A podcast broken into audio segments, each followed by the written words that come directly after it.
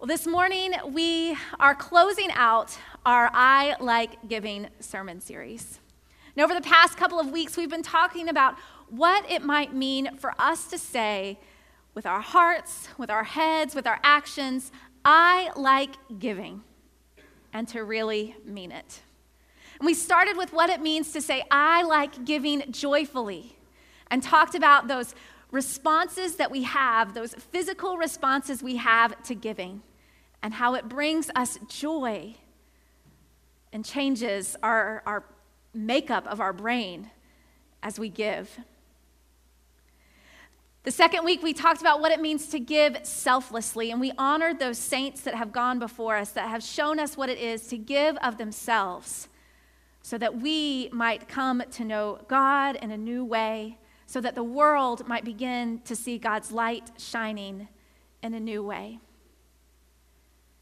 And last week, y'all, last week was a highlight for me as we talked about what it means to say, I like giving with my community. And we came in here and we worshiped and we celebrated and then we scattered, right? From here through the gathering place and even out onto Roswell Road to put together different kits, different picture frames, goodie bags, hot chocolate, donuts to celebrate who we are as a community, as a body of Christ, and to give back with our community. And I hope you've seen there's a great picture, it's on our Facebook page of the collection of items up at the altar rail. That we brought them all back in at the end of the 11 o'clock worship time last week, and we said a prayer over all of them, over the blankets that went to our family promise uh, families, to the rice that was going to the pastor's pantry and to Must Ministry, to the boxes of wrapped silverware that are going to Must Ministry, to the picture frames that are going to our Lighthouse Academy. I mean, the list goes on and on of the ways we gave last week. It was a beautiful thing. So thank you for trying something new. And maybe we'll do something like it again. It might be good. So today we come to the culmination to this final Sunday where we say, I like giving for the kingdom of God. And today is the day when, at the end of worship, we will bring our commitment cards front to give them back. This is the time where we say, I am making a commitment to my church with my money, with my funds. All right, and if you didn't bring your little card back, that's fine. We have um, even some bigger ones that you can maybe are either easier to read. Um, uh, back in the back. So if you didn't bring one today and you want to be able to fill one out, they are back in the back so we can get one for you. But this is an important step, not just for the church, because we take these promises, these pledges, and begin to plan our finances, right, for the coming year and how we will be able to use what you give with the church. But it's just as important for our own individual spiritual lives to be able to put pen to paper and to make a commitment that I'm willing to give, that I'm willing to make a sacrifice with my money, my hard earned money, that I have a long list of things that it needs to be spent on and let's face it, a long list of things that I would really like to spend it on. but that I'm going to make a commitment that a portion of it is going to go to the church and to the work of God. And this is one way where we begin to say, I want to see the kingdom of God come to fulfillment here on earth, in this place, right now. And I don't only just want that to happen, I'm going to do something about it and I'm going to give towards it. Because that is what the church does with the money. Everything we do, everything we plan is with the kingdom of God in the front of our minds. Now you may look at, you know, the church budget and, and see where the money is going, that it's going to pay the bills. It's going to pay staff salaries and all those other kind of mundane expenses that we have to have. But I want you to hear and to know that behind those expenses are powerful expressions of the kingdom of God. That we pay the light bill so that the light can shine from our church out into the world, inviting people in. Inviting people from scouts to support groups, from school children to senior adults, from wanderers to worshipers. That we pay the bills so that the rooms can be cooled as we pack summer lunches each summer that go out into our community as part of the Must Summer Lunch program. That we pay our bills so that the rooms will be heated in the winter to provide respite for families who are in transition. And that we pay the salaries for our staff who don't just work one morning a week and don't just have one book to work from, for that too, right? But a staff that are dedicated to creating experiences for the kingdom of God to be seen and experienced in worship, in study, in music, in camps, in games, in conversations. All of what we receive, we are to be stewards for the kingdom. And you help make that happen. And so today, as we talk about what it means to say, I like giving for the kingdom of God, we are going to focus on the kingdom. What does it mean to be a kingdom people? What is the kingdom of God even like? And how might we give of ourselves, of our resources for the kingdom? So, to do that, we are turning to Jesus who gives us plenty of descriptions of the kingdom.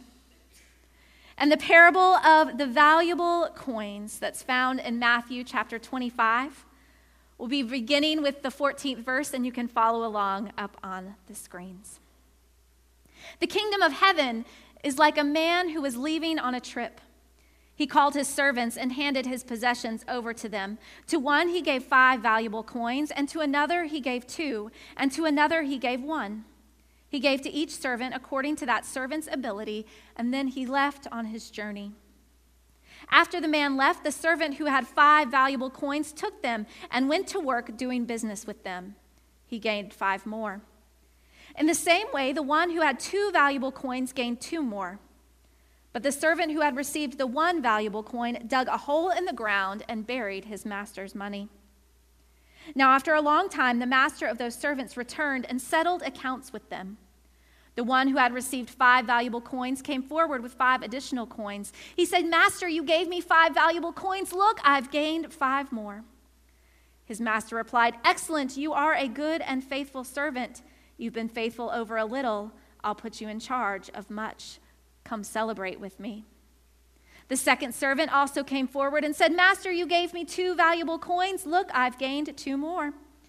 His master replied, Well done, you are a good and faithful servant. You've been faithful over a little, I'll put you in charge of much. Come celebrate with me. Now, the one who had received one valuable coin came and said, Master, I knew that you are a hard man you harvest grain where you haven't sown, you gather crops where you haven't spread seed. So I was afraid, and I hid my valuable coin in the ground. Here, have what's yours. His master replied, You evil and lazy servant. You knew that I harvest grain where I haven't sown and that I gather crops where I haven't spread seed. In that case, you should have turned my money over to the bankers so that when I returned, you could give me what belonged to me with interest. Therefore, take from him the valuable coin and give it to the one who has ten. Those who have much will receive more, and they will have more than they need. But as for those who don't have much, even the little bit they have will be taken away from them. Now take the worthless servant and throw him outside into the darkness. People, there will be weeping and grinding of their teeth.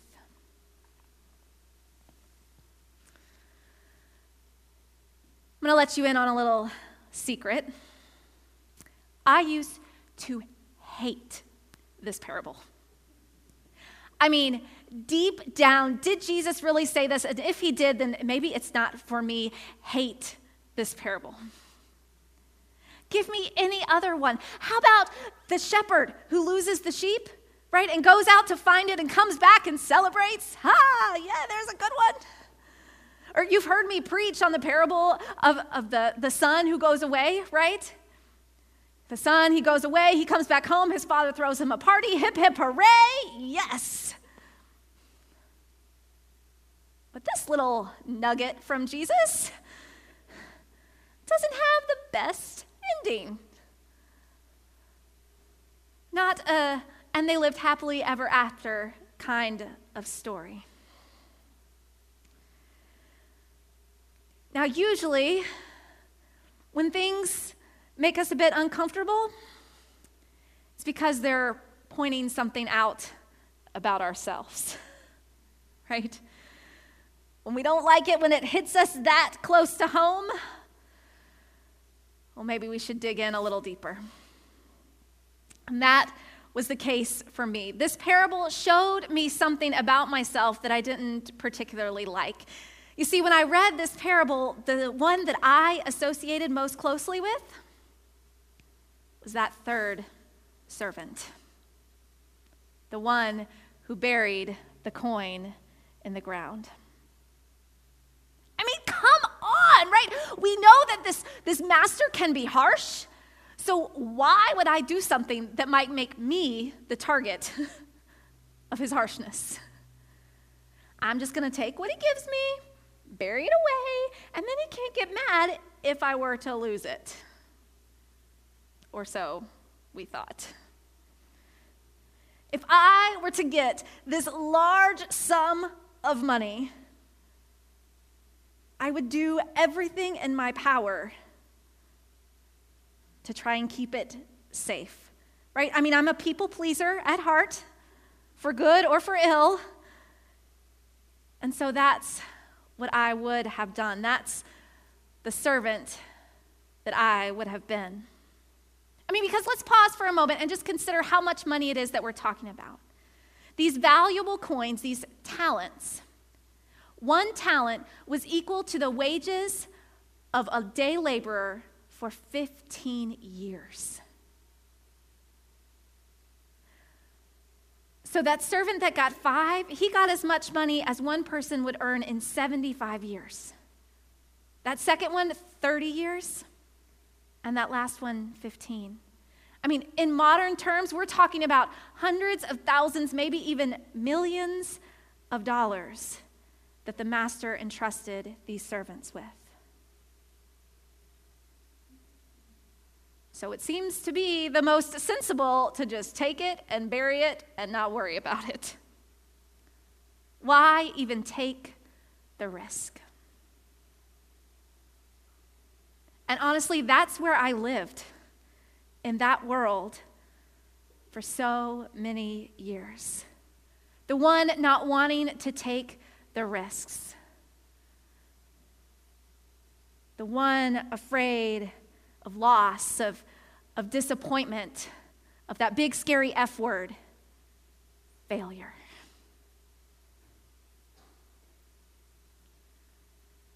But Jesus wouldn't let me stay there.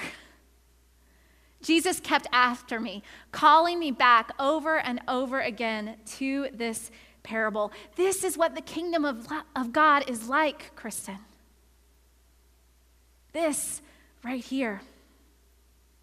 The kingdom of God isn't about being satisfied with what you've got and just living your life. The kingdom of God isn't about living in fear of what might happen if you fail. No, the kingdom of God is much richer and deeper and more exciting than that. And so, as I rediscovered this parable, I heard Jesus calling me out, not for my actions, but really for my lack of action. While others were out there increasing what they had, I was just holding on to it and just trying to take care of it as it was. Now, that's not inherently bad, right? It's not bad to take care of things. It's, it's a good thing to, to make sure things are safe.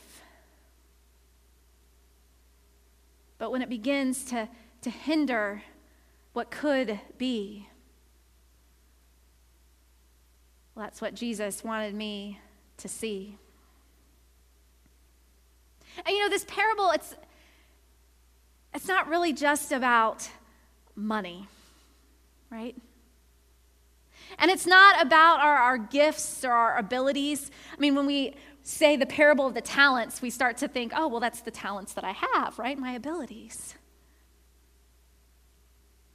I love how um, Reverend Sarah Bruteau, in one of her sermons on this parable, she says this. She says, Folks, Jesus is not some first century Suze Orman telling us what to spend our money on, right? What do you want to buy? But neither is Jesus this big purple dinosaur like Barney that's come to tell us to, to practice the piano more and really build up the talents you have. No, Jesus is the Messiah and has so much more to teach us with this tale. Because in this parable, as we think about what we are called to do with the valuable coins, with the valuable gifts that God has given us, we are called to take risks with them. To take risks not for ourselves, but for the kingdom of God to see that God has given us an abundance of love and grace and mercy. And what are we to do with it? Are we to hoard it or bury it? Or are we to go out into the world with it and do our best to increase it and expand it so that more can see the kingdom of God? right? The way God treats those first two servants, the way the master reminds them that they have come out of their comfort zones, that they have challenged themselves, and now they will be rewarded. It reminds us that what the kingdom of God is like is to truly consider what it means to trust God with all that we have. To trust God in a way that we don't take extra precautions to, to keep it safe, but that we will take risks for God. Live into the kingdom of God by giving of ourselves in ways that might be uncomfortable. To give of our lives in a way that isn't always so safe and secure, but is more of a divine adventure. Now, I know for some people, when I say divine adventure, you're like, yes, sign me up. I am there. But for others who identify more with that third servant, you have a few questions, right? Where exactly is this adventure going? What do I need to pack for this adventure? How long will we be gone? What's going to happen to me, to the people I love, to my job?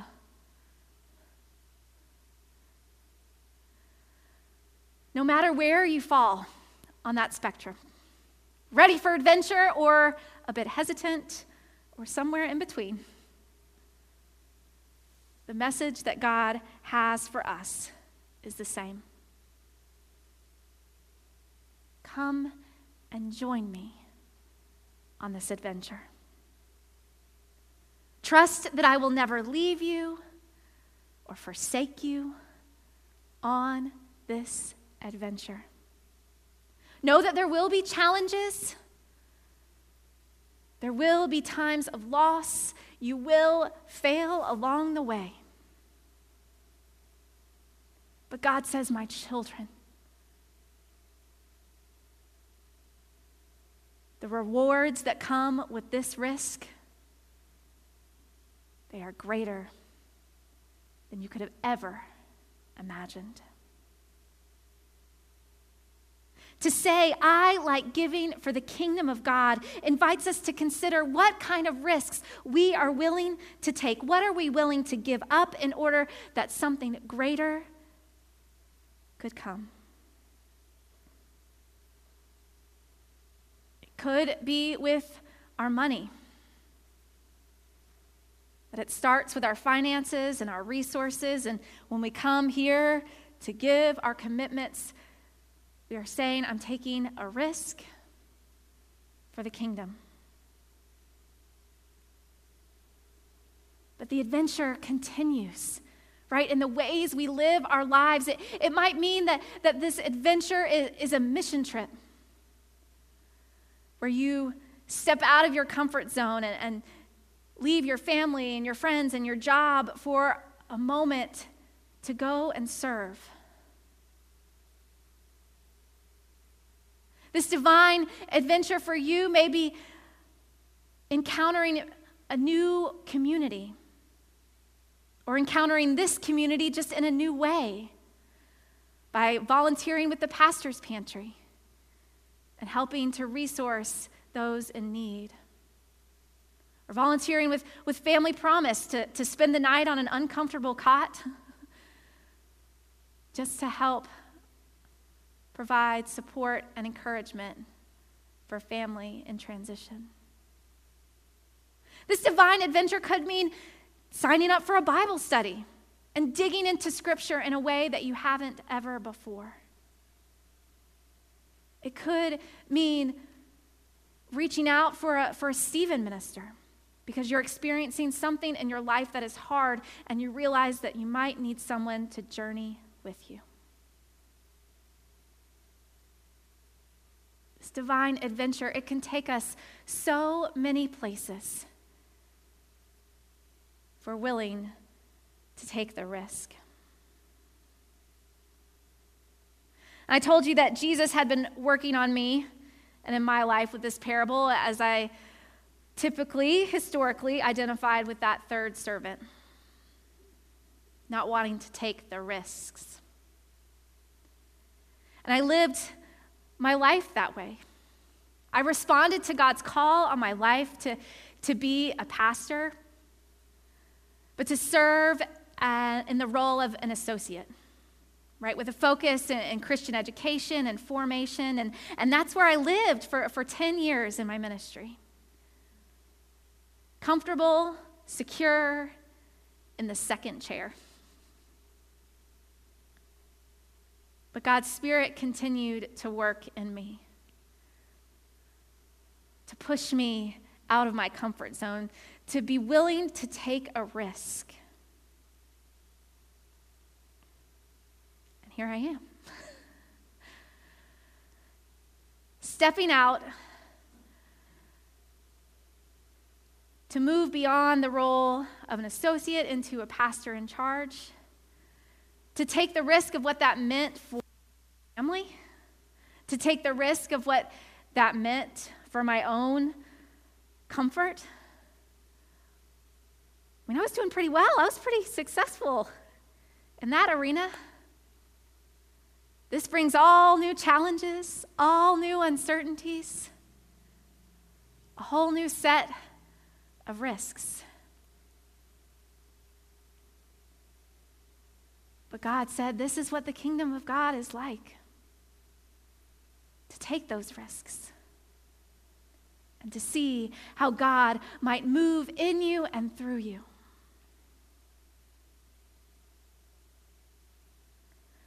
Now, thankfully, I haven't done it on my own, right? Just like those first two servants were told in the scriptures that they went to work with the money they had received. You can't go to work with something alone, right? You do it in community. And so I've had a community of friends and colleagues who have pushed me and encouraged me and supported me. I've had family that stepped up to encourage and to support. I have you. We are going to work together. What an adventure we get to be on together. To be the kingdom of God here in East Cobb, to shine our light into this community, to people and places, God, that need it, that need to know that they are loved and that God's grace is for them and that God's forgiveness is available to them.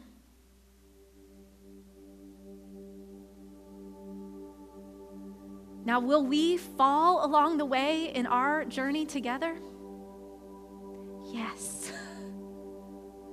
Will we step out and take some risks and fail? Gosh, I hope so. Because that means we will also step out and take some risks that will be amazing for God's kingdom. That I want us together to say, I like giving, I like giving of my life for the ways God will move and make God's self present here in this place. All of us together on a divine adventure. I really hope that you're ready for an adventure and that you're ready for what God has in store we will take some risks and give of ourselves God's kingdom to come here and now. Will you pray with me? Lord, our God, you, you teach us through these parables. You teach us and you show us things about us that, that are uncomfortable And yet you call us still. God, help us to be a people that is willing to take risks for your kingdom, that is willing to give sacrificially for your kingdom, that is willing to be your people for your kingdom. That we may see your love and your grace and your mercy multiplied and increased that we will go about your work see your kingdom here. Empower us, encourage us, spark new ideas within us. Guide us and lead us